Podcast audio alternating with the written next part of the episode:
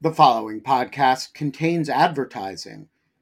To access an ad-free version of the Lawfare podcast, become a material supporter of Lawfare at patreon.com slash lawfare.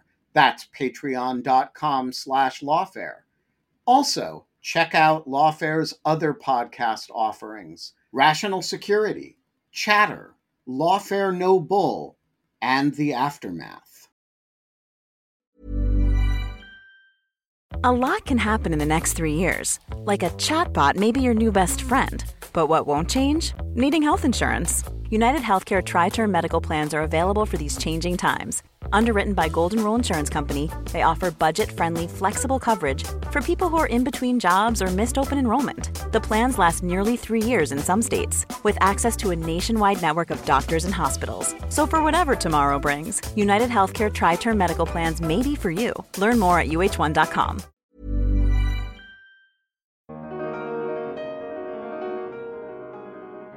You know, it's a modest decision if they say, well, all we're going to do is say states can't enforce Section three against presidential candidates, you know, not anybody else. And, hey, Congress could pass a law and then you could enforce it against presidential candidates someday. Uh, and we're not ruling on all of the more controversial stuff. I'm Benjamin Wittes, and this is the Lawfare Podcast, February ninth, twenty twenty-four. Yesterday, the Supreme Court heard oral arguments in Trump v. Anderson, the case in which the Colorado Supreme Court ruled that former President Donald Trump is disqualified from future office under Section three of the fourteenth Amendment and thus cannot appear on the presidential ballot. This week's Trump's Trials and Tribulations, which we're airing today because it's so timely, was recorded in front of a live audience on YouTube and Zoom. I sat down in the virtual jungle studio with Lawfare senior editors Roger Parloff and Quinta Jurecic, Lawfare legal fellow and courts correspondent Anna Bauer, and Gerard Magliocca, a law professor at Indiana University and an expert on Section three of the fourteenth Amendment, to talk about the oral arguments, how the justices may rule, and the implications of the arguments. We also checked in on the other Trump trials, you know, the ones in Fulton County, the Southern District of Florida, and Washington, D C, to see what's new. And of course, we took audience questions from Lawfare material supporters on Zoom. You should become one of those. It's the Lawfare Podcast, February ninth, Trump's Trials and Tribulations, the oral arguments in the Trump disqualification case. Gerard, get us started. You came into town as the the the uh, the world's expert on Section three to watch the argument. Uh, what are your uh, impressions of the justices' um, uh, handling of the matter? Well, I think, well, first, I'm I'm glad to be here and in, in live and live and in studio, as as they used to say. Um, so I think that Justice Barrett had the best grasp of the case in terms of the questioning. Uh, she seemed very much on top of things, and I think a couple of the others less so, frankly. Uh, but that said, I mean, it, it quickly became apparent that there was a wide concern about the question of letting each state kind of judge whether someone was an insurrectionist or not, at least as with respect to a presidential candidate, and the various practical problems that that flow from that. Now, I think a lot of those concerns were valid. The question is, though, whether that's a constitutional objection or just a reason to have a federal statute, because sometimes we like to have federal statutes instead of having states do things, right? And and that part I didn't think was really kind of articulated well, at least in the questioning. Now, maybe the opinion will do, do a little better job of that, because it's one thing to say it's better to have an act of Congress regulating something. It's another thing to say it's a constitutional requirement. So that said, I, I think that it was pretty clear during Mister Mitchell's presentation at a certain point that, okay, they're, they're... And, and Mitchell, just to be clear, was the attorney for uh, for Trump here, right? Yes, right. That is, he wasn't getting very many hostile questions, and he wasn't getting any questions about whether, in fact, an insurrection had occurred or Trump had engaged in one. So it became pretty clear even before the other side got up to argue that the, this wasn't really going to go anywhere. I, I can't say that's unexpected. Uh, and, you know, sometimes the opinion might be more satisfying than what you see in the actual questioning, which is a bit more of a thought experiment sometimes. But uh, so overall, not unexpected, but I would tend to think we're going to get eight or nine votes to reverse on the ground that states cannot enforce Section three against presidential candidates. Roger, you were in the room as well. What did you make of it? Yeah, it was a pretty uh, grueling, grueling event. Um, let me just mention that Gerard uh, was also not just a s- scholar in this area. He was a witness. He was a witness below. Um, I should so, have mentioned that, yeah. Yes. Although he was, I want to point out, he was not the witness that Justice Alito singled out that a different court might have uh, oh, yeah. interpreted under Daubert as, as potentially unqualified to give witness testimony. No justice raised a question about the uh, appropriateness of the lower court having heard from Gerard. No, no. I was surprised about a lot of things, which might be a polite way of saying I was wrong about a lot of things uh, in my predictions, my expectations. But uh, I was very surprised about the centrality of the argument that uh, Section three talks about holding office and he's only running for office uh, and the enormous consequences that that is apparently going to have. I always thought that was one of the weaker arguments, uh, and it put things off.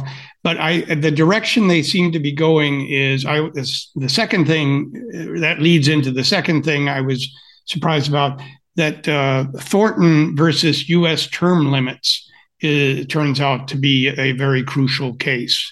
I, I, at least uh, this is the direction a lot of people seem to be going in. That's the one that said, and, and um, I haven't read it recently. I mean, maybe I've never read it. Okay. Uh, but I, it's, uh, it's um, the, the uh, state was trying to uh, impose term limits on its federal officers, and that was found to be unconstitutional. And so uh, what they're saying here is that it, this is because the uh, Section three only bars you from holding office, not from running from office, running for office, um, the state is uh, imposing an extra uh, requirement. It's accelerating that uh, requirement. Um, that and and that's possible to argue because there's this unique aspect of uh, disqualification under Section three, which is that two thirds of uh, both houses of Congress can lift the disqualification. So that makes it different from the age disqualification if you're, you know, sixteen years old, or, you know, if you haven't, if you're not a natural born citizen. This is something Congress can lift. Maybe they can lift it as, when you're elected. Um, and, and so they're treating that as a very, very uh, different thing from all other qualifications. I hadn't expected that. I also hadn't expected that uh, Ketanji Brown Jackson would be very, very sold on the idea, more sold than uh, even uh, Jonathan Mitchell, that um, the uh, presidency, not, not not the president, but the presidency is not one of the offices from which you are barred um, uh, by Section three. Uh, and she had some historical reasons for that. And uh, and that leads to the next thing that surprised me was just how incredibly candid um, Jonathan Mitchell was. This, this is Trump's lawyer.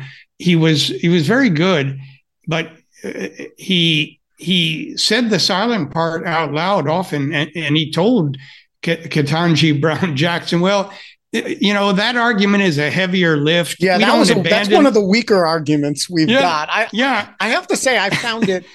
It's so refreshing that, yeah, that an oral advocate before the Supreme Court just acknowledged where his arguments were weak. And um, and I thought it's uh, it, you know, I have very seldom seen uh, an advocate. We're used to blasting Trump's lawyers. Yeah. Um, uh, and so you know, like when one does a great job, let's acknowledge it. Uh, I have very seldom seen a Supreme Court advocate with better rapport yeah. with the justices than Jonathan Mitchell showed today. Yeah, and, and like Ketanji, Jackson would say, well, but because I, I, I historically, I don't think they were really focused on the issue of uh, uh, an insurrectionist becoming president. And uh, Mitchell said, well, actually, there is some evidence that they were very concerned about Jefferson Davis becoming president. You know, and he would just say, yeah, we didn't make that argument because we thought it would boomerang on us because there's some evidence on the other side. I thought, it, you know, it's it's like I, I'm glad you raised it. I was going to mention it toward the end, but I actually think it's it's just, you know, it's taking the officer of the court role seriously in a way that I really admire. And he's there advocating for his client. He did a really good job advocating for his client. He's going to win. But he also takes the time to say, look, I don't want to emphasize this point because then my counsel over there will turn around and boomerang that on me. I'd rather you hear this from me. But actually, you know, they were pretty concerned about Jefferson Davis. Um, and I, I just I think there's a, a lot of Supreme Court advocates have a lot to learn from from that kind of candor with the tribunal. It's not something Trump's lawyers are normally known for, uh, but this guy's in a different league than a lot of people who've represented uh, President Trump. Quinta, uh, you were not in the room, but you uh, uh, listened to the argument, as did uh, Anna and I. What were your impressions? Well, as Ben has been hearing me r- just wandering around the office ranting with steam coming out of my ears over the last um, few hours, I-, I confess I was surprised by how irate I was. I really, I mean, look, this was a hard case. It was always going to be a reach um, for the petitioners here to get a, a ruling on disqualification. I was nevertheless surprised by how how the justices seem to have really made up their minds going in, um, and were sort of very obviously, to my mind, uh, casting about looking for potential exit ramps, um, including exit ramps that were quite convoluted and that, um, and people should correct me if I'm wrong, I don't think had been raised previously, such as this kind of weird Griffin's case federal interest argument about why states shouldn't be allowed to uh, make a call on disqualification without um, Congress weighing in. I certainly hadn't seen that um, feature prominently, at least in, in the briefing. And I was surprised by how I wasn't expecting uh, the question of whether January sixth was an insurrection or whether Trump engaged in it to really take center stage, because it's a it's a bad argument for Trump. Maybe we could uh, hope for charming Mister Jonathan Mitchell to admit as much. But it, I was nevertheless kind of surprised that how little it, it featured. Um, so it took, I counted uh, fifty-three minutes before anyone raised the question of uh, whether or not January sixth was an insurrection. Uh, Mitchell said that it, it was not, although he said it was shameful and violent. Um, and it kind of didn't feature throughout the rest of oral argument. The justices were really focused on what I would argue are kind of ancillary concerns about, you know, what is an officer? Um, is Section three self-executing? So on and, and so forth. To the extent that there is this this note of kind of almost like befuddlement and irritation from Roberts, um, I think at about an hour and a half in, where he's he's responding to counsel for petitioners, Jason Murphy, and sort of says, um, or respondents, excuse me, um, saying, uh, you know, well, what what are we supposed to do? You know, if you have states that are coming to different deci- decisions based on whether or not Uh, the president, a presidential candidate is disqualified. What if there are competing rulings? I mean, do you expect us to weigh in? Um, am I supposed to weigh in on, on what an insurrection is? Uh, to which my response is, yes, that's what this case is. Uh, but there just really seemed to be a desire on the part of the justices to not look in the eye of what this case is about. And I think you also see that In a, in the off-ramp that they seem to be coalescing around, this this sort of argument that uh, states can't take this action without some kind of uh, congressional go-ahead. Because my, my worry here is that if the justices do not rule on the merits, that then what ends up happening is you essentially are just tossing the hot potato to Congress on January sixth, twenty twenty-five, um, because then you've passed it back to Congress, um, the, the entity that you said should have acted in the first place. Now, if, if Trump wins the election, they're going to have to decide, what do we do with the counting of the electoral vote with someone who may be disqualified? Um, and I, I don't know what you do in that situation. And I think that they are really underplaying the likelihood that this ends in chaos and further violence. Um, and I think that you see also this sort of real pushing away of what January sixth was and what happened um, in some of the arguments that uh, that were made. Um, I believe this was Chief Justice Roberts and Justice Alito uh, sort of had these hypotheticals about, oh, you know, what if states start disqualifying presidential candidates for this and that? You know, maybe someone thinks that something else is an insurrection. Um, I think that, that that really plays down just how dire January sixth was, just how unprecedented it was, just how frightening and violent it was. And there there's a level of sort of retreating into the weeds to not have to acknowledge the gravity of the case before them. This doesn't mean that these questions aren't important, but I do think taking taking a step back, I was really struck by how much the court just really seemed to not want to be left holding the hot potato. All right. I want to bring a bunch of these questions back to Gerard. Um, and let's start with the fact that, uh, as best as I can tell, you do not have st- Quinta Jurecic-like steam coming out of your ears. Uh, and yet this subject is, you know, the thing that made you uh, uh, like a famous, uh, not quite household name, but, uh, you know, about as close to a household name as uh, nineteenth century historian law professors get. So uh, why are you, are, are you just more mild-mannered than Quinta, or is there some reason why you're kind of chill about the whole thing? Well, it, it could be that I'm more mild-mannered. I don't know. I only just met Quinta just now. But uh, but the other thing is, look, you have the there's the hat of being a participant, and then there's the hat of being the observer, right? So now I'm wearing my observer hat because I was just sitting there observing today. And so from that point of view, it's not surprising to me that this would be their response uh, or way of looking at it. Look, it, it's kind of like a version of penny wise, pound foolish.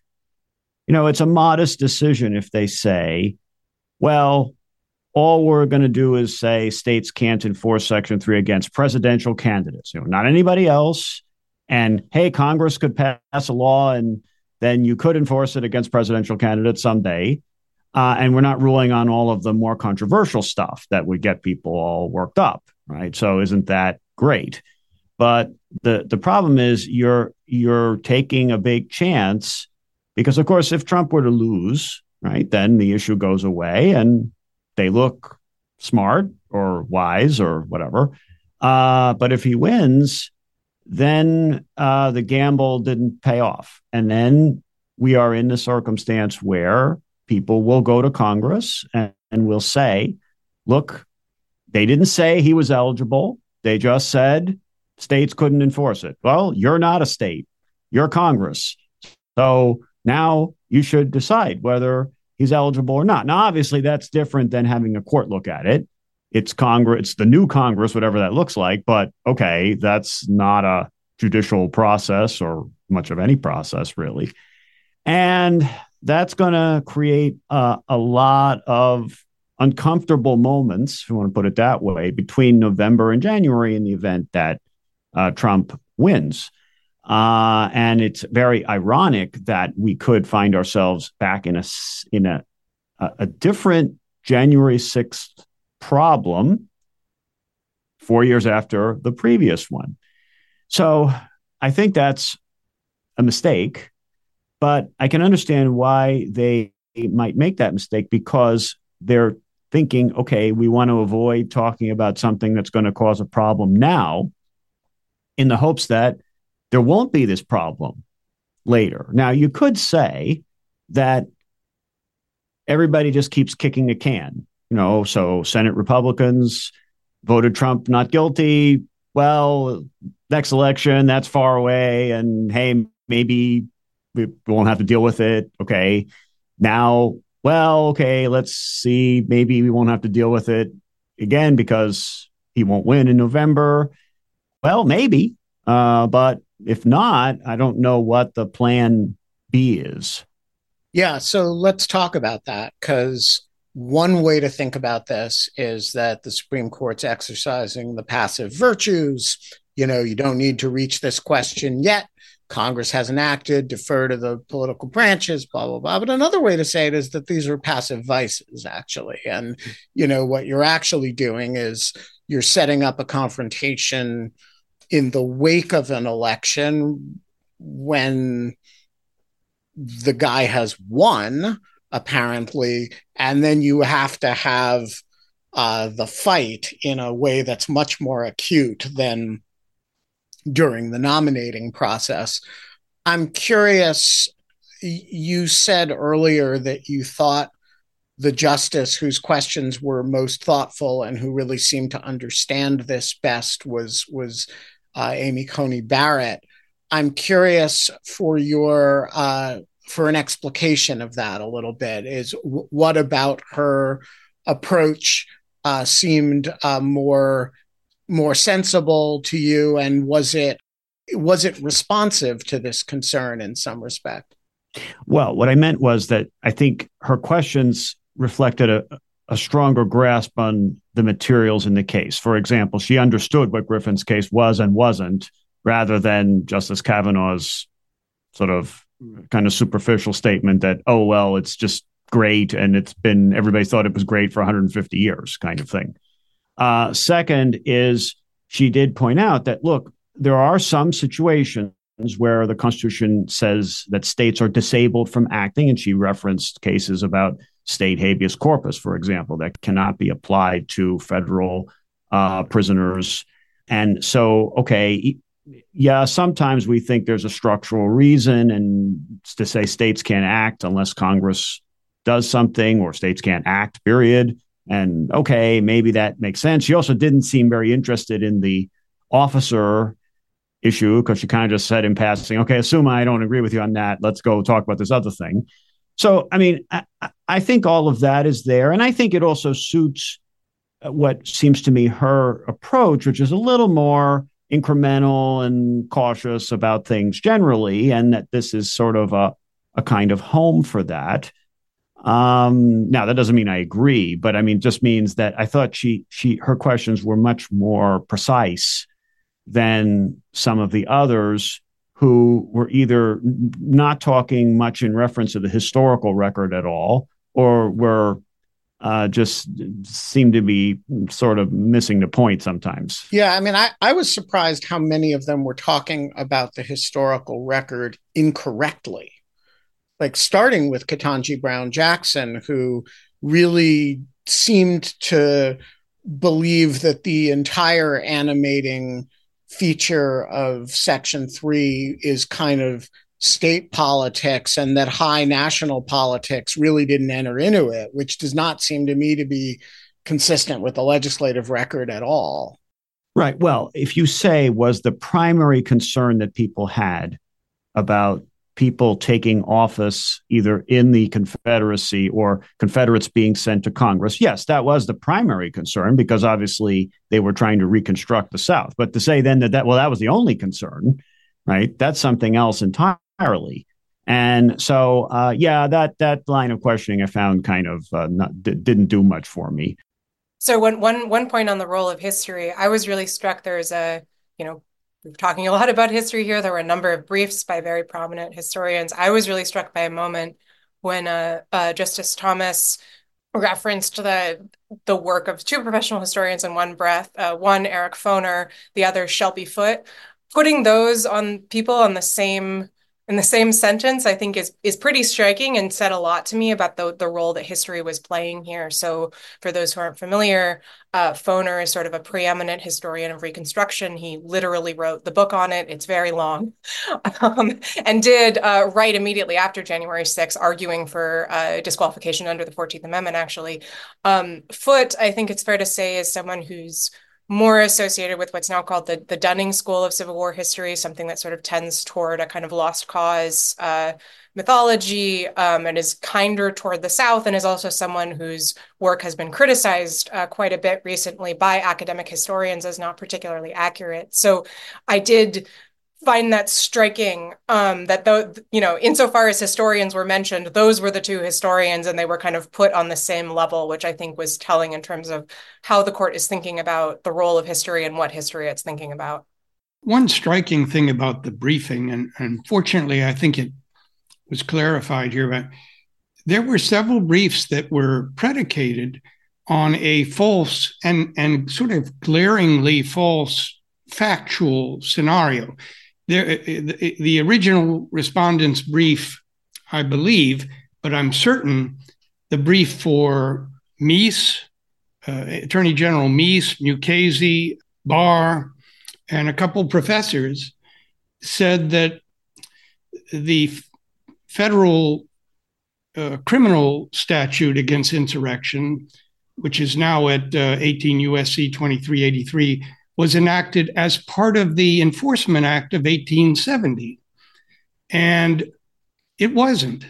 You know, it was enacted in eighteen sixty-two. It was act- enacted before Section three was drafted and before it was uh, ratified. And so uh, they had, and they went on for pages about, uh, so, you know, th- this is uh, part of the Enforcement Act and we're bound by, you know, what we're seeing now is uh, uh, the word seems to have gotten out that, uh, and, and in oral argument, uh, Jason Murray for the uh, respondents did uh, make this clear, but I think they're still going to be u- trying to use eighteen U S C twenty-three eighty-three as some sort of safety valve. Like, it's not like there's no recourse if a president commits an insurrection, you can indict him under uh, this uh, law, and Trump hasn't been indicted. There has been some very bad law uh, bandied about. And and bad history. So before we move on from Section three and into uh, other Trump trials and tribulations, I'm I'm curious, Gerard, where this leaves us, assuming that we have some, since no justice reflected any interest in the merits of the question, is Trump in fact disqualified under Section three of the fourteenth Amendment? I assume we are going to get some kind of opinion that is predicated on the absence of Congress implementing this in some uh, uh, more direct sense than twenty-three eighty-three. Uh, and allowing, permitting states to disqual- uh, to implement through their own election laws uh, and ballot access procedures the disqualification.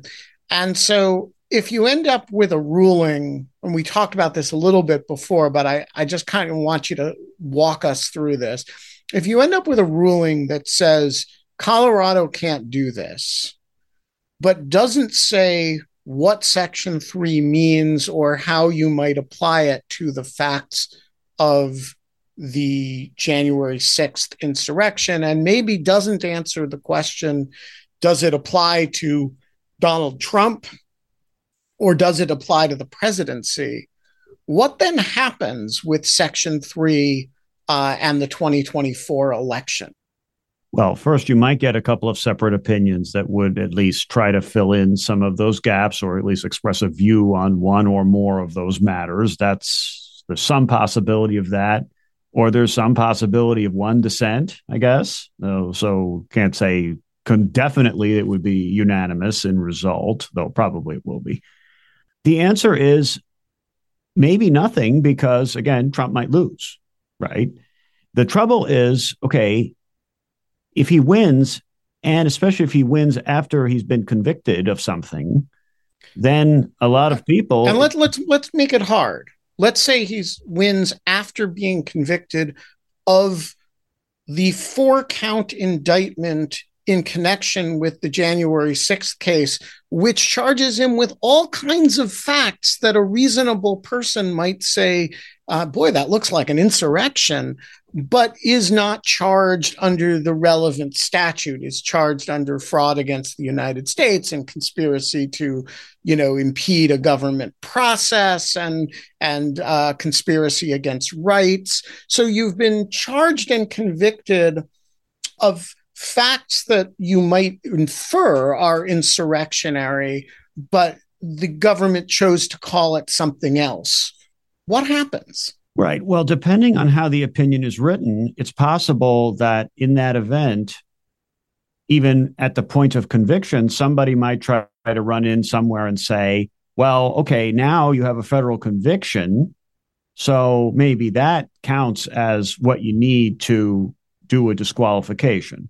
Okay, but more likely, it's that people are just going to say Congress should not seat him. That in effect they should they should exclude him from the presidency. And but what does that actually look like? A lot of protests, going to Capitol Hill to say, you know, don't don't seat him because he's disqualified, and that could get really ugly. And and that's probably where we're headed if if he wins. Because even if he's not convicted, I mean, it, people might still do that, but they're probably it, the, the likelihood of that is even is greater if he is convicted on those charges. So, Roger, I meant to ask you this earlier, but I didn't. Um, are you? Do you uh, share uh, Quinta's steam coming out of your ears irritation at this argument, or are you more in observer mode? What happened happened, and and um, the justices did not approach it from the point of view that you expected. But while I was there, it, it was grueling. You know, it's like uh, you know watching uh, your team lose forty-five to three in the Super Bowl. You know, not to tip my hand too much. And when nobody is speaking out anymore, none of the justices, uh, it's just sort of a punching bag. You know, that that part is hard. It was a very consequentialist argument. And you have to say, you know, that was my initial reaction to this whole thing back in two thousand, you know, twenty-one, when I started looking into this stuff, was exactly all of this, uh, that how is this going to work really? And, and of course, the thing we tossed around here sometimes is what exactly happens if, if the Colorado court is affirmed? Does it, what do the other states do? And, and, you know, we thought, well, maybe they all fall in line, or maybe, maybe, you know, the, the Supreme Court can say, well, he's disqualified. And, you have, and no, they didn't think so. They, they said, no, all we do is review for clear error. And uh, so all the other j- courts would continue to litigate this with various outcomes, and it would be a disaster. And, you know, you know, I, I, I can see that. So, Um, I guess I've calmed down, uh, and, and maybe I'm I'm more at the uh, Gerard end of the spectrum than the Quinta end of the spectrum emotionally to, to begin with. But uh, yeah, I, I actually I, I would like to say I, I you know Kavanaugh gave us a fairly clear picture of what he's going to write. And we, yes, he you know, was he was quite transparent about yeah. where he's heading. And uh, and this, again, goes to Quinta's false history theory. Uh, he's going to say they ratified uh, the amendment in eighteen sixty-eight. And then the next year, Chief Justice Chase, in Griffin's case, not as a Supreme Court case, makes this ruling. Uh, and then eighteen seventy, Congress responds to the ruling. Uh, and he's also going to say uh, that Chief Justice Chase's ruling that you needed, a, a Congress needed to uh, enforce this, tells us what the original public meaning probably was, because here you have a Chief Justice and he's a contemporary. And of course, we know it's not true because, uh, you know, he wrote the, Jeff- the Jefferson Davis case six months earlier. But anyway, that will be part of it. And then, and then the eighteen seventy law the Enforcement Act lasts until nineteen forty-eight on the books.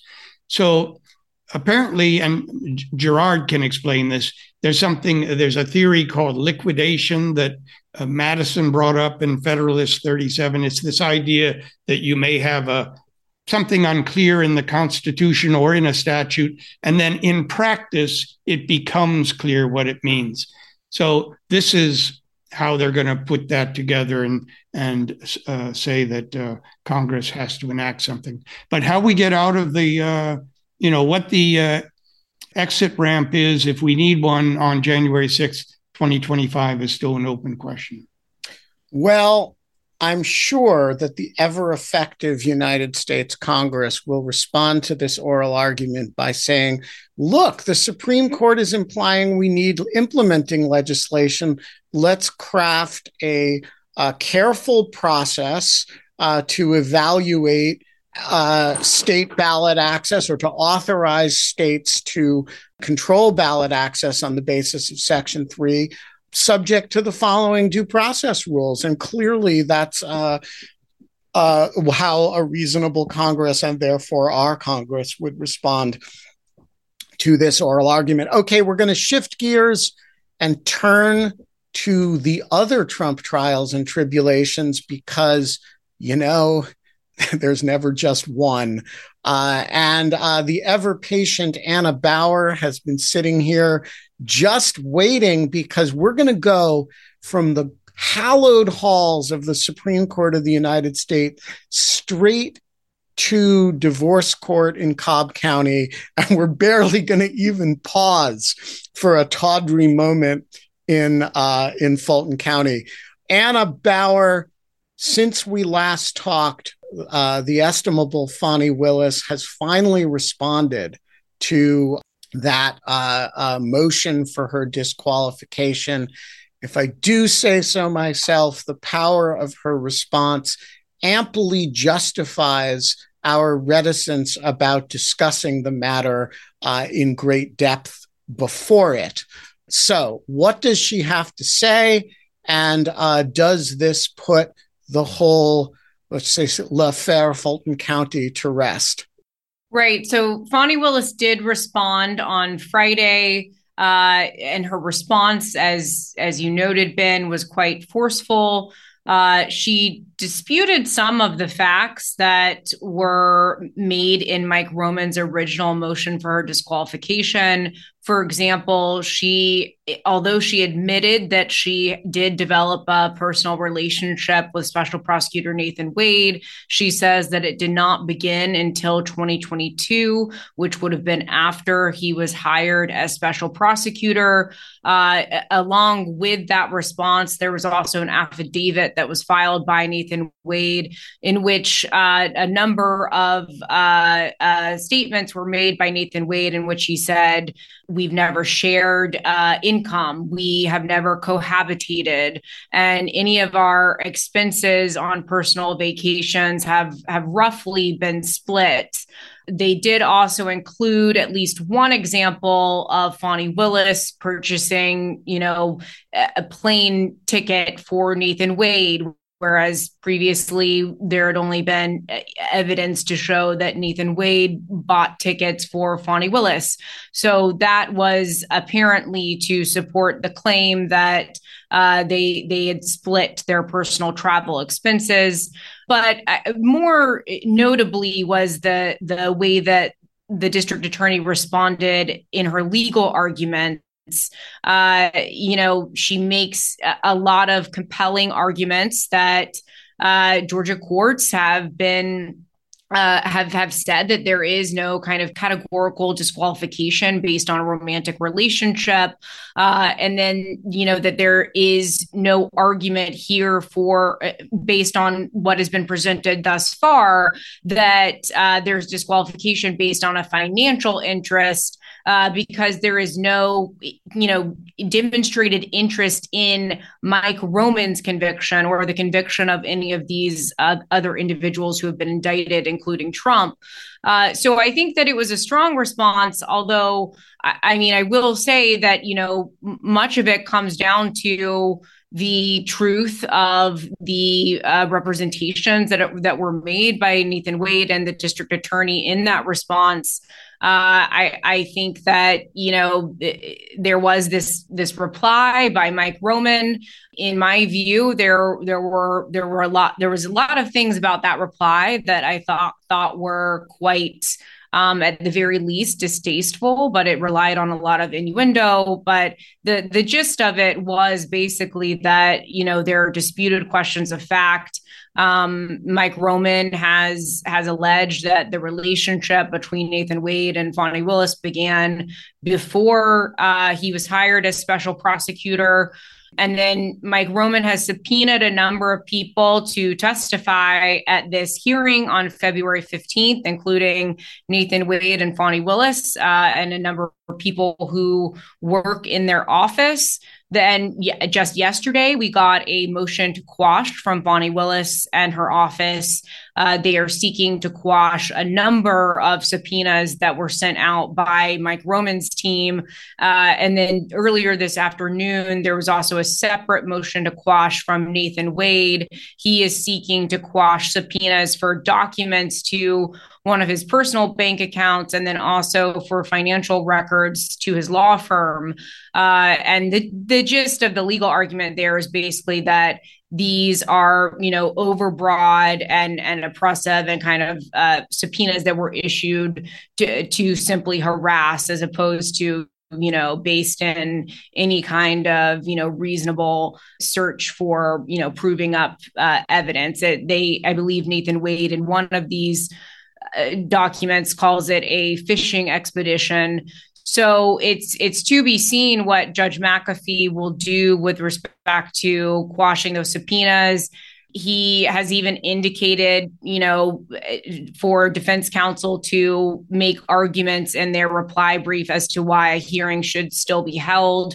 As I already said, uh, Ashley Merchant on beh- behalf of Mike Roman did make such an argument, and it's expected that we'll see some more reply briefs from other defense counsel and then further reply from Mike Roman. But we have this February fifteenth hearing, and I think the big question is just, what will Judge McAfee do to kind of keep that hearing from turning into a circus? Because it seems at the moment he's going to have a very difficult task kind of reeling everything in and keeping it, uh, you know, from turning into a show as opposed to an evidentiary hearing in which uh, the defendants have their arguments heard.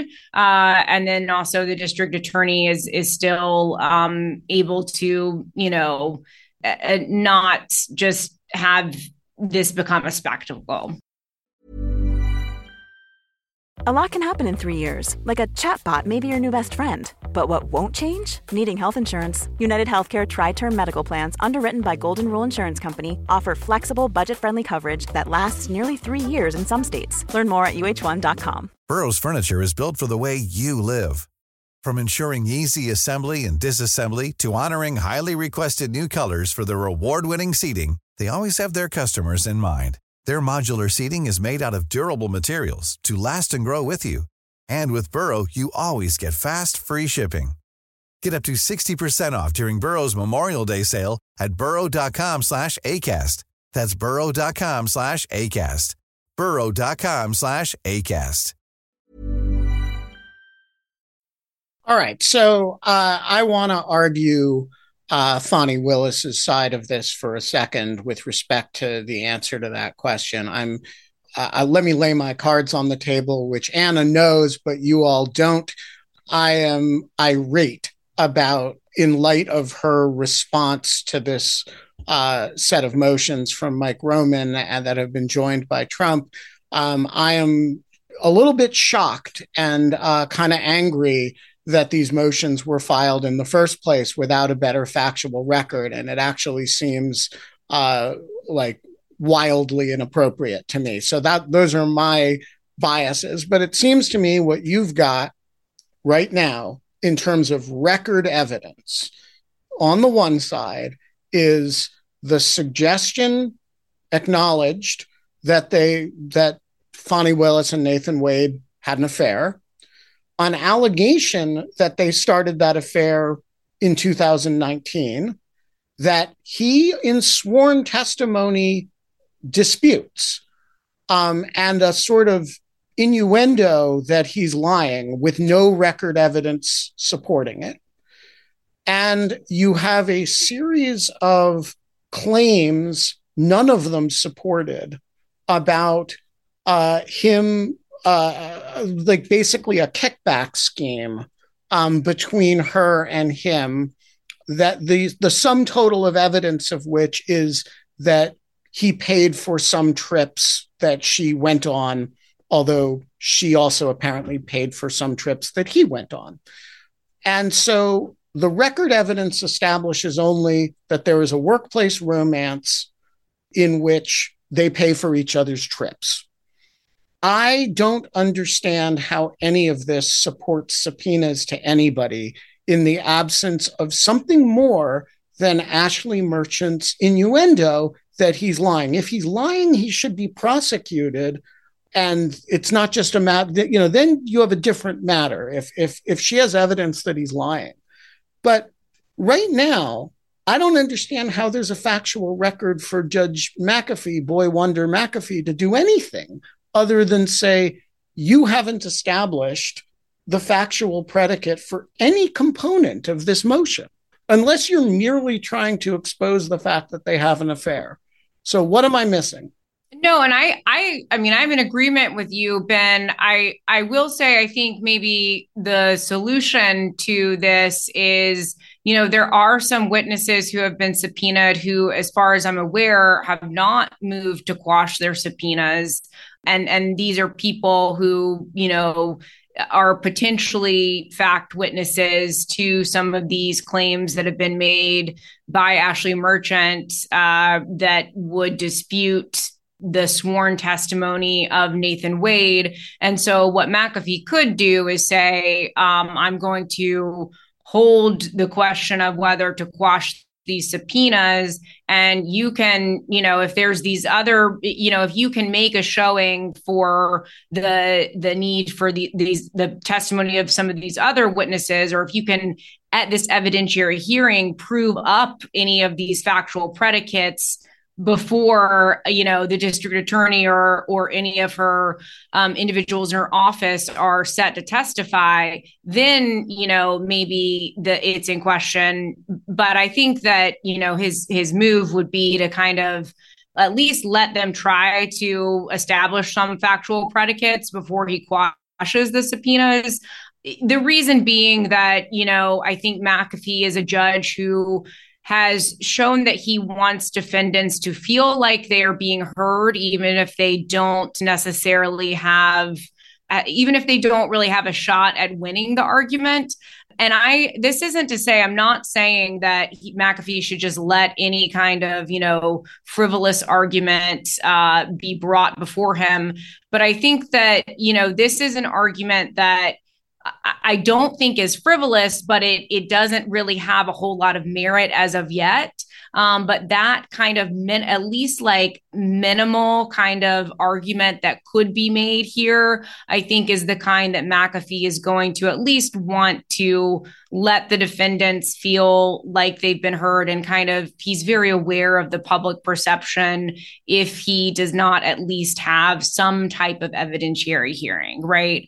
What would you think of that? I mean, would you disagree that maybe that's what how he could approach it, or or no? I mean, if I were him, I would take the view that it is the, the burden is on the moving party to establish the predicate for any factual development. And so far, they haven't done it. And unless you can produce material impl- showing that the facts that he has sworn to are untrue, then the only facts that are in the record are sworn testimony from an officer of the court that your factual premise is wrong.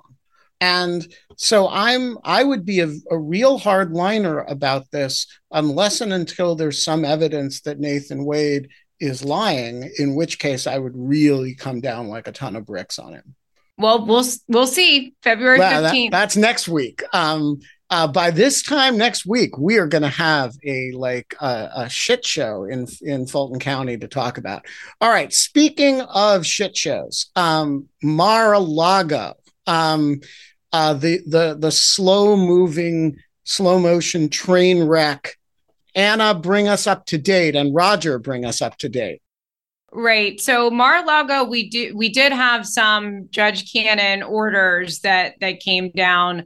Uh, so this is a part of this ongoing dispute over discovery. As a quick refresher, Trump had filed a motion to compel discovery. They were basically, you know, saying uh, that they have not received everything that they should. Um, they they were kind of, you know, they were compl- complaining about not uh, the breadth of discovery. They wanted it. Uh, they wanted to get more information, and they had a number of exhibits and documents that they filed with it. Um, but as a part of that motion, they also, you know, wanted to file certain exhibits and documents in a more unredacted form. Um, and the special counsel's office was opposed to that argument. Uh, there was also an intervention by some of the, the media coalition who who did want uh, more information unsealed or, or unredacted. So Judge Cannon kind of had to decide what to do about this. There were basically, I think it's four categories of things that the special counsel's office wanted to keep redacted or sealed. Uh, that was the code name of a separate F B I investigation, uh, some descriptions of uncharged conduct related to a, a different individual who's not been charged in, in this case. And then uh, Roger, jump in if I'm missing something. And then there's also uh, the uh, intelligence signals uh, of, of it, it, this kind of national security information that, as far as I'm aware, is not classified, but still sensitive information. Uh, and then the names of certain witnesses uh, in the government's case as well. Uh, and so they, you know, filed this motion asking to, you know, keep all those things uh, redacted or sealed. Judge Cannon on Tuesday said, no, you have to uh, basically disagreed on three, I believe, of the areas. She did agree that there was a national security interest in, in the one uh area related to national security information. But much of the other stuff, she said, no, I, you haven't been specific enough, special counsel. You know, you kind of just filed this uh, opposition that really made these, you know, generic claims about witness uh, protection and, and all of that. And because you weren't specific enough, you know, I, I do think that these things should be unsealed or or unredacted. And then the special counsel, in response to that order, uh, just recently last night filed something saying that they intend to ask Judge Cannon to reconsider parts, at least parts of that order, uh, and that they want to file something more specific, but they they basically, you know, wanted to get permission from her to file it under seal. Uh, the reason being that it includes the names of witnesses and references to a separate investigation that is ongoing in a different U S attorney's office. And they revealed that that investigation deals with threats on social media to one of the witnesses in the government's case, in the Mar-a-Lago case. Uh, and so that's very interesting because, you know, that filing discloses that there is this separate ongoing investigation about threats made to, to a witness in the case.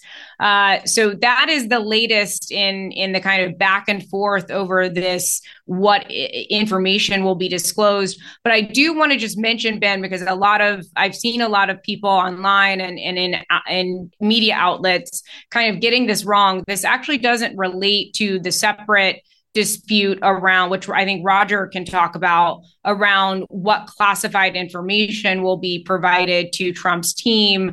Uh, this dealt with, you know, materials or information that is sensitive, but is not uh, classified. So it, although there were some headlines saying that Judge Cannon, you know, made classified information public, that is that is uh, inaccurate. Um, so just to kind of clear the air on that. But Roger, if you want to talk about the other developments, then go for it. Okay, the, and that's that's exactly right, um, as far as I know. And I have seen some false, some inaccurate uh, reports there. Uh, so the the actual SEPA proceedings, SEPA Section four proceedings, continue. This is uh, uh, the, has to do with information that the government thinks um, Trump's team does have uh, some sort of discovery entitlement to, but it, they, they also involve a lot of ultra-sensitive material. Uh, so they want to have it redacted to take that out. And they're going through the procedures provided. And um, Trump has wanted, these are usually ex parte. The judge meets with one side, the government sees the documents, meets with the other side alone, talks about their defenses, tries to decide what they're entitled to. Trump wants to see or to have his lawyers see the secret information, the secret m- motion. She hasn't decided that portion of it. So she's holding a hearing Monday, uh, February twelfth, um, and uh, she'll have uh, the first, uh, the morning will be ex parte with the defendants, the afternoon ex parte with the government, and then uh, they might meet again February thirteenth, the next day. Uh, if necessary. And then she will apparently not decide the motion, but decide uh, whether to share some of this confidential inf- uh, information with Trump's lawyers, uh, possibly also with uh, Nauta and the Oliveras. Uh, so that, and that could be a controversial thing. Um, so we're waiting on that. The other, the other thing that uh, I think uh, looks a little ominous is that uh, defense, uh, the uh, Trump's lawyers have asked for, um, th- their motions are due, uh, pretrial motions, motions to dismiss are due February twenty-second. And they're already asking, they, uh, they say they're going to file some huge ones then, but they want another thirty days, uh, or actually uh, they, they, they want an extension of deadlines so that after the government responds to their motions to compel, that they can decide whether to file still more motions. And the ones they know they're going to file are presidential immunity. I, I'm not sure how that works in this context. Presidential Records Act, President uh, Trump's security clearances, the vagueness doctrine, impermissible pre-indictment delay, selective and vindictive prosecution, and then the motions he is Uh, considering beyond that have to do with prosecutorial misconduct, due process violations, unlawful disregard of President Trump's attorney-client privilege, the Mar-a-Lago raid, and uh, searches of defendants' electronic devices. So there is a lot of potential uh, delay-causing uh, uh, motions piling up. All right. We are going to go to audience questions. We've got a lot of them, so uh, please keep your questions uh, brief. We have for our first question today, and I'm so excited about this, Lin- Lindsay Chervinsky, who is, um, among other things, uh, she is my book author sibling, because I wrote a book entitled Unmaking the Presidency, and Lindsay has a new book coming out called Making the Presidency, which is about, I believe, the Adams administration foreign policy. Is that right, Lindsay? Yes, it is on John Adams, the creation of precedents and norms like the peaceful transfer of power. So hopefully it will be nice and relevant this fall. I was so excited when I saw that your book was coming out, because it's like the mirror image of mine. Um, and I thought that was cool, and it like bonds us forever. So you get the first question today. Well, thank you so much. So I know that the mandate for the D C Circuit Court is going to send it back to the district court on Monday. And my understanding was that that meant that the trial calendar would re-up again unless the Supreme Court approved a stay. But I heard a lawyer on a different podcast say Don't that trust the stay- those. I know, right? They're tricky. Say that the stay would be automatic. And so what I was curious about was, does the stay go into place until the Supreme Court decides whether or not there's a stay, or does it have to be actually be granted? Yeah. So here is uh, the answer to this. And then Anna Bauer is going to tell me where I get it wrong. So if First of all, it's Tuesday, not Monday. Uh, uh, the the the stay of the mandate uh, from the panel goes through Monday, which means the mandate will issue Tuesday, unless Trump asks for uh, Trump notifies the district uh, the circuit court that he plans an appeal and is filing for a stay with the Supreme Court. If he does that, the stay, the existing stay, will remain in effect until the Supreme Court rules on his request for a stay. If they then grant the request for a stay, then the Supreme Court's rule ruling controls. If they don't grant the request for a stay, then the D C Circuit stay dissolves as well. Is that right, Anna? That is right. And I would just like to say thank you for clarifying to everyone that the mandate, if there is no stay, uh, no automatic stay through an application by Trump, would issue on Tuesday, not on Monday, because everyone is getting that wrong.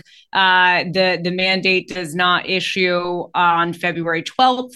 It is held through February twelfth. So Trump has until Monday to file an application for a See, stay. These are the things you come to Lawfare for. You know, those other podcasts, they get you within the right week. But they, they get you a day that ends in D A Y, but they might give you Monday instead of Tuesday. On Lawfare, on Lawfare Live, you are going to get the right day that the stay dissolves and the mandate leaps out of the hands of the clerk of the D C Circuit and flaps its way back to Judge Chutkan. All right, uh, Chris, the floor is yours. Thanks, Ben. So the can has been kicked down the road by the Supremes today, it seems. And I'm wondering, what are the different ways in which it might get picked up? So if Congress doesn't reverse the disqualification, could there be a writ of quo warranto post January twentieth if he wins? Could there be a challenge to his first executive order on the basis that he can't hold the office and therefore the order is invalid? What are some of the options post January twentieth if Trump wins? Gerard, this one has your name all over it. Right. So first of all, there's no federal quo warranto for the president. And the question was raised by Justice Barrett. Again, a good question about, well, even if there were, isn't is that lawful or would that intrude on the impeachment power of Congress? Uh, so that's unclear. Will people try to bring challenges to, uh, say, second Trump administration actions? Yeah, probably, but they won't go anywhere. They'll they'll just be dismissed on the ground that the joint session, if they confirm him as president and he's sworn in, then he's the president, unless some other procedure is developed to kind of remove him from office, which, uh, you know, won't happen. So So I think uh, you might see a little bit of that kind of uh, initially, but it, it will quickly be nipped in the bud because they'll just say, well, the joint session was the body that could have done something. And if they didn't do anything, then that's that. All right, Julia, the floor is yours. Okay. I read uh, Ian Basson's piece in Lawfare yesterday um, about Section three. And if uh, the Supremes don't hold up don't affirm the Colorado decision, um, the twenty-second Amendment could come into play, uh, which is the amendment that, um, I mean, down the road, which is the amendment that limits a president to two terms. Can you talk that talk about that a little bit? Yeah, so this actually came up at oral argument today. Um, and um, uh, I believe Justice Kagan asked about it, if memory serves. So, Gerard, in case you didn't read Ian's article, he he said basically, uh, gosh, you know, imagine it's August and the Supreme Court has ignored, you know, has found that Section three is not self-executing. And, you know, the twenty-second Amendment isn't obviously any more self-executing. Uh, so what if the Democrats decided Biden is a non-viable candidate? And so we should just nominate uh, Barack Obama. Um, and since these uh, amendments are apparently, these qualification amendments are apparently non-self-executing, Congress hasn't done anything here either.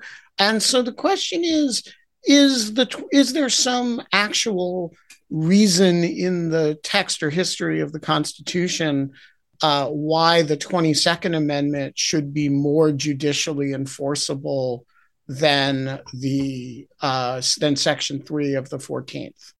So I think they will drop a footnote in the opinion that says nothing we say here has anything to do with the other qualifications for president. And the reason they will say that is those are basically simple, objective facts. How old you are, are you a citizen, have you already served two terms? And those don't raise the problem of complicated determinations from state to state that could vary a lot and so on. So in effect, yeah, states could enforce that, uh, but not Section three. So I do think they'll say something about that because it's kind of a, a, a fair point to make against their analysis, but they'll probably say simple versus complicated. And that's that's going to be the distinction. All right. So there are rest of the questions. Well, people want me to read them today. So I'm going to uh, read some questions. Uh, Josh writes in with a string of three questions. We're going to do them in rapid fire. If you have an answer to one, just speak up. One, D C. Circuit affirmation of Chutkan's order denying dismissal on immunity grounds. We were all asking, what's taking so long? Having read the opinion, what took so long, Quinta? Is per curiam better or different than the same content written by Judge Henderson and joined in full by Childs and Pan without dissents or concurrence? I know you have thoughts on this, Q, because you and I talked about it yesterday. So yeah, so great, great question. Um, I think that the the per curiam nature of the opinion is probably what took so long. Um, it's rare to have a per curiam opinion at that length. Um, this is an ideologically diverse panel. Judge Childs and Pan are Biden appointees. Judge Henderson is a, a H W. Bush appointee. So I think it's reasonable that, you know, it took them a month to kind of iron out all the details and put together something that they were all comfortable releasing as a per curiam opinion.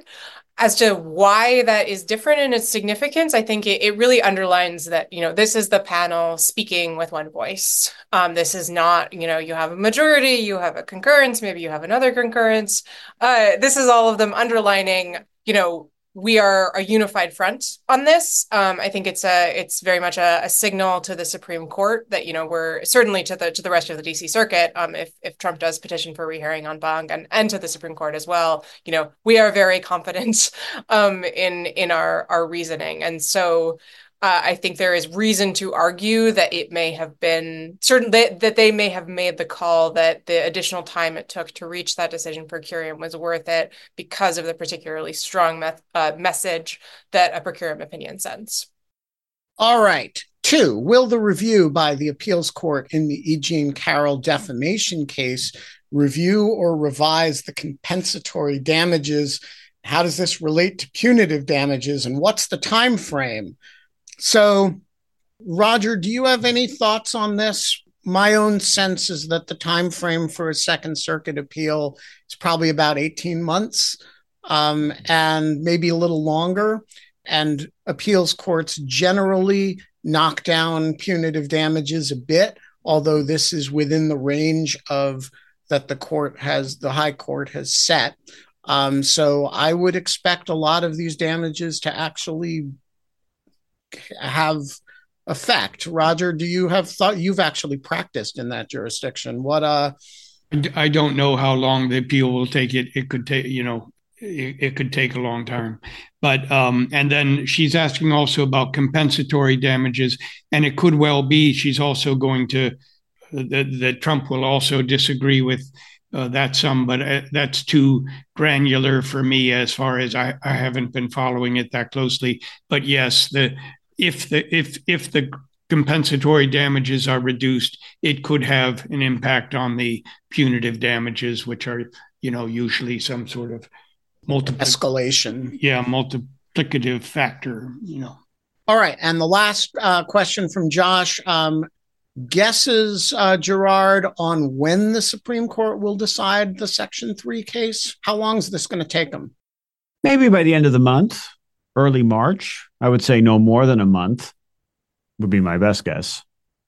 Super Tuesday is March fifth, and, and Trump had asked, uh, try to have this resolved by March fifth, and the whole the whole expedited schedule has been sort of aimed at achieving that goal. So I, I think they're still on that. That's the goal.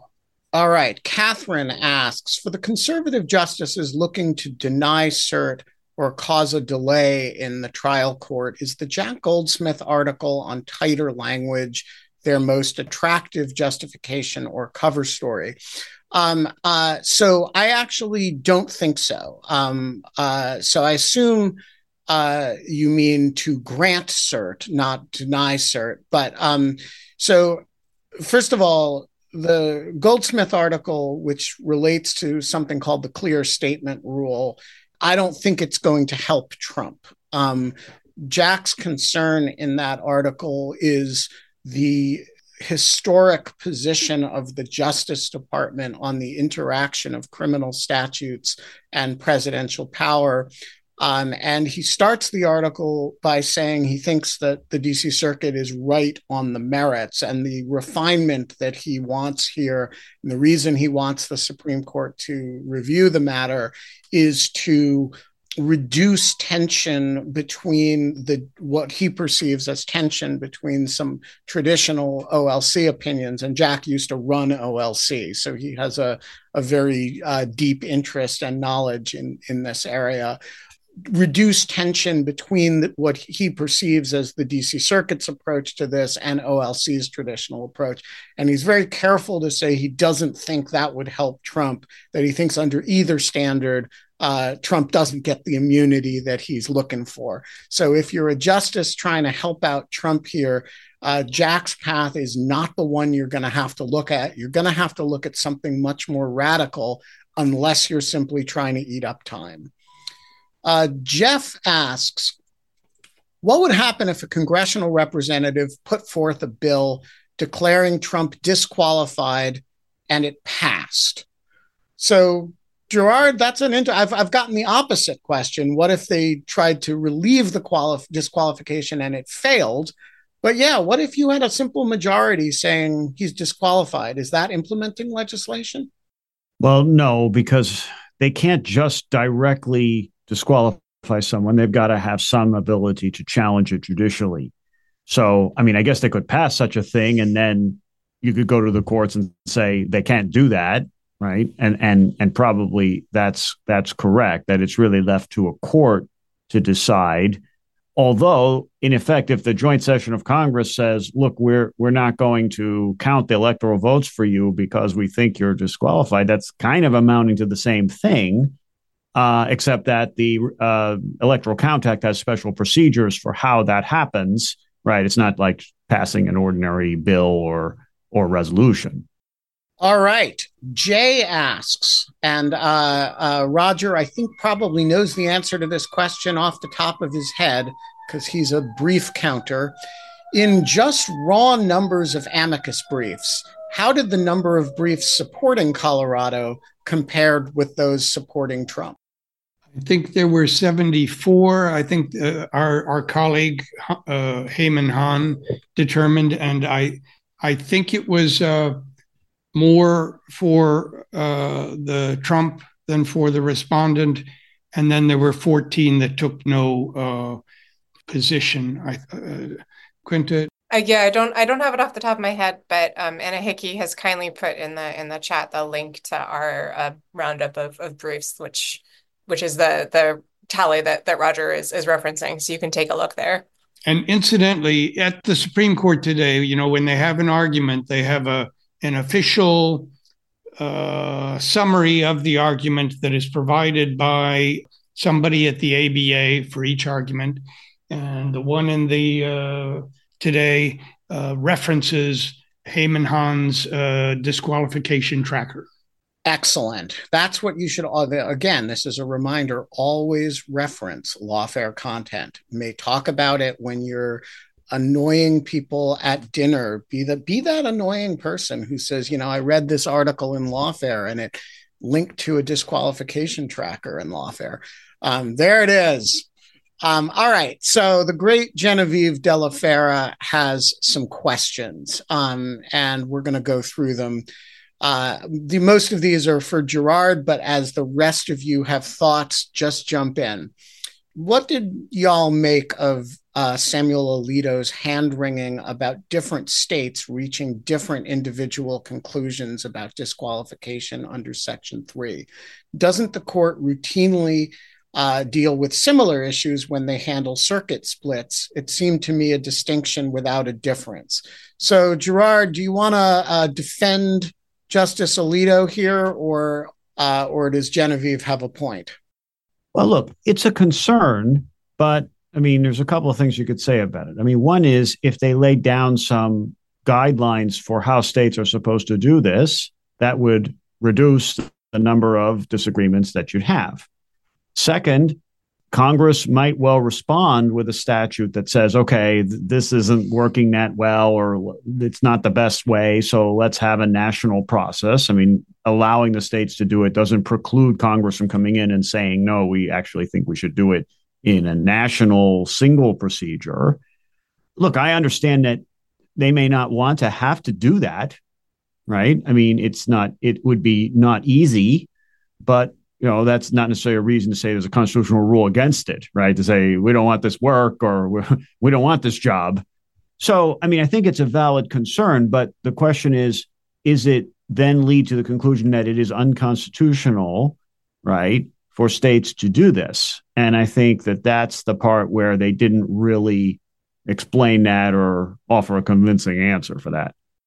Genevieve also asks, do you believe, based on the oral argument today and the seeming pursuit of a judicial off-ramp, that the court is more likely to let the D C. Circuit Court of Appeals opinion on immunity stand on its own? Seems like they want to avoid political hot potatoes. So there's been a lot of speculation about the relationship between these two cases. Do you see any relationship, or are these just two hot potatoes that happen to land in their laps in more or less the same time? Does resolving one in Trump's favor create space to, you know, stick your thumb in the eye on the other one, or is, or is it just nine people who are unaccountable and unaccountable people are unaccountable? Well, I, I mean, I don't know how much of a relationship it has. The only thing that occurred to me is that the argument that Trump was not an officer of the United States, right, and that's why Section three doesn't apply to him, is awfully hard to sort of square with the same time saying, yeah, but he's not above the law when it comes to being prosecuted criminally. That th- those th- don't quite go together. So maybe that The, the fact that that criminal case was out there and that question was out there would make them less likely to want to go with the officer of the United States argument. And they, I mean, don't seem to be all that interested in that argument today. I mean, one or two of them asked questions about it, but they didn't seem to want to use that as the reason. I really think this is Chief Justice Roberts's, you know, thing. I, I think he would love to give one bone to this side and one bone to that side and do it in very close proximity and time frame. All right. We have a question that gives rise to a one-word answer from Josh. Is it even possible to prosecute Trump under eighteen U S C twenty-three eighty-three before the election? Answer, no. Not if you mean a completed prosecution. I can't tell if this question is meant seriously or sardonically. Um, so let's, uh, I'm going to direct it at Quinta. Uh, Rick asks, did the originalist slash textualist arguments never even come up? Uh, yeah, so they, they came up at, at great length. Uh, Justice Gorsuch in particular got kind of snippy about them.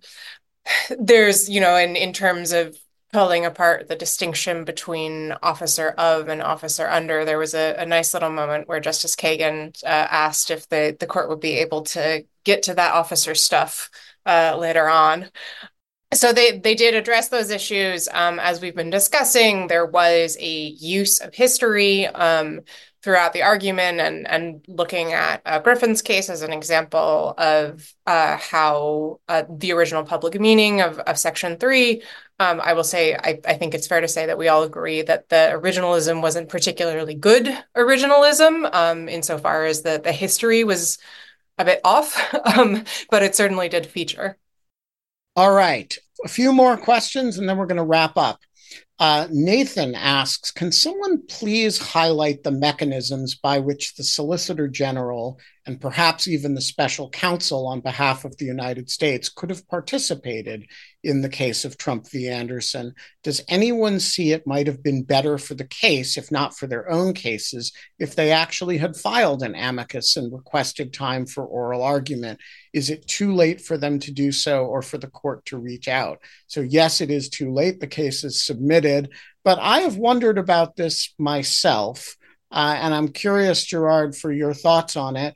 Normally, when the Supreme Court uh, considers a question, much less a question of first impression about the meaning of a provision of the Constitution with significant implications for the presidency, uh, the S G is in the conversation. And in this case, um, they treated it as a dispute between some Colorado voters and a candidate with no input either from the S G.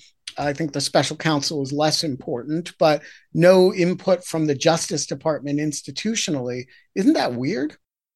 Yes and no. I mean, you can understand why the Solicitor General might not want to get involved, because it would be a case involving her superior's uh, likely opponent. Right.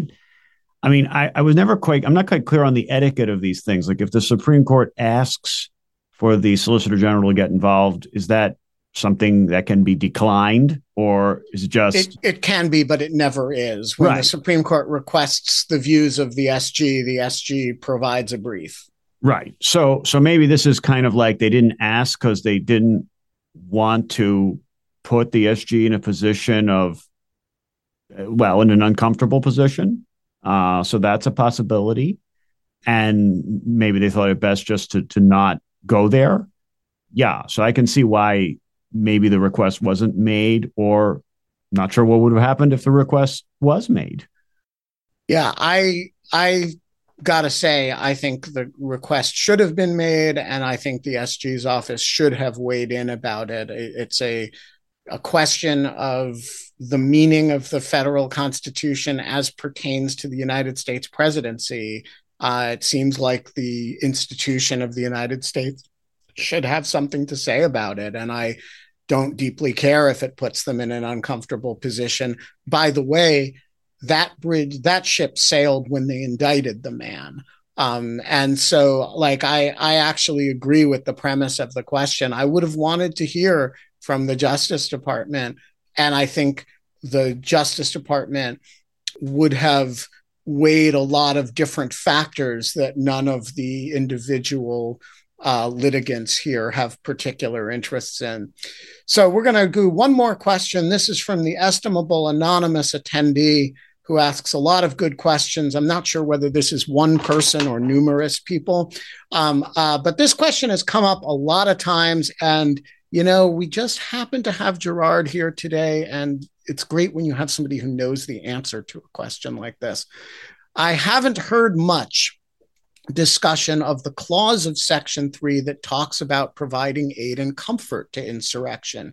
It seems to me that this is pretty much a no-brainer, given Trump's lack of action and the "we love you" people video afterwards. I'm not a lawyer, so there may be some reason fairly obvious that I'm unaware of, but I would really appreciate hearing about why aid and comfort hasn't seemed to play a role in this whole thing. So yes, anonymous attendee, there is actually a reason, and it came up at oral argument today, uh, but Gerard can explain it far better than I can. Uh, why does the poor aid and comfort language never get any aid or comfort? Right. So it's because the aid and comfort language is best read as applying only to foreign enemies, not domestic insurrectionists. And foreign enemies basically means people we are in a declared war with.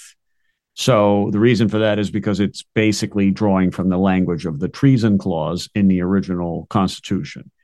So, uh, and, and it's worth pointing out that, you know, it's possible also that it was meant to apply only to people prosecuted for treason. That's another theory, because at the time Jefferson Davis was being prosecuted for for that crime. But whichever one, one of these you pick, the answer is it wouldn't apply to an insurrectionist domestically. All right. We are going to leave it there, folks. Roger Parloff, Gerard Magliocca, Anna Bauer, Quinta Jurecic, thank you all for joining us today. You're all great Americans, and we will see you soon. The Lawfare Podcast is produced in cooperation with the Brookings Institution. Hey, folks, you can get ad-free versions of this and other Lawfare podcasts by becoming a material supporter of Lawfare on our website, lawfaremedia.org slash support. And in one go, two birds, one stone, you'll also be able to pose questions to our panel and become part of our conversation, joining the Zoom webinars on which we record Trump Trials and Tribulations and other live events. These benefits are available only to our supporters. The Lawfare Podcast is edited by Jen Patia. Your audio engineer this episode was the great Anna Hickey of Lawfare. Our music is, as always, performed by Sophia Yan. Thanks for listening.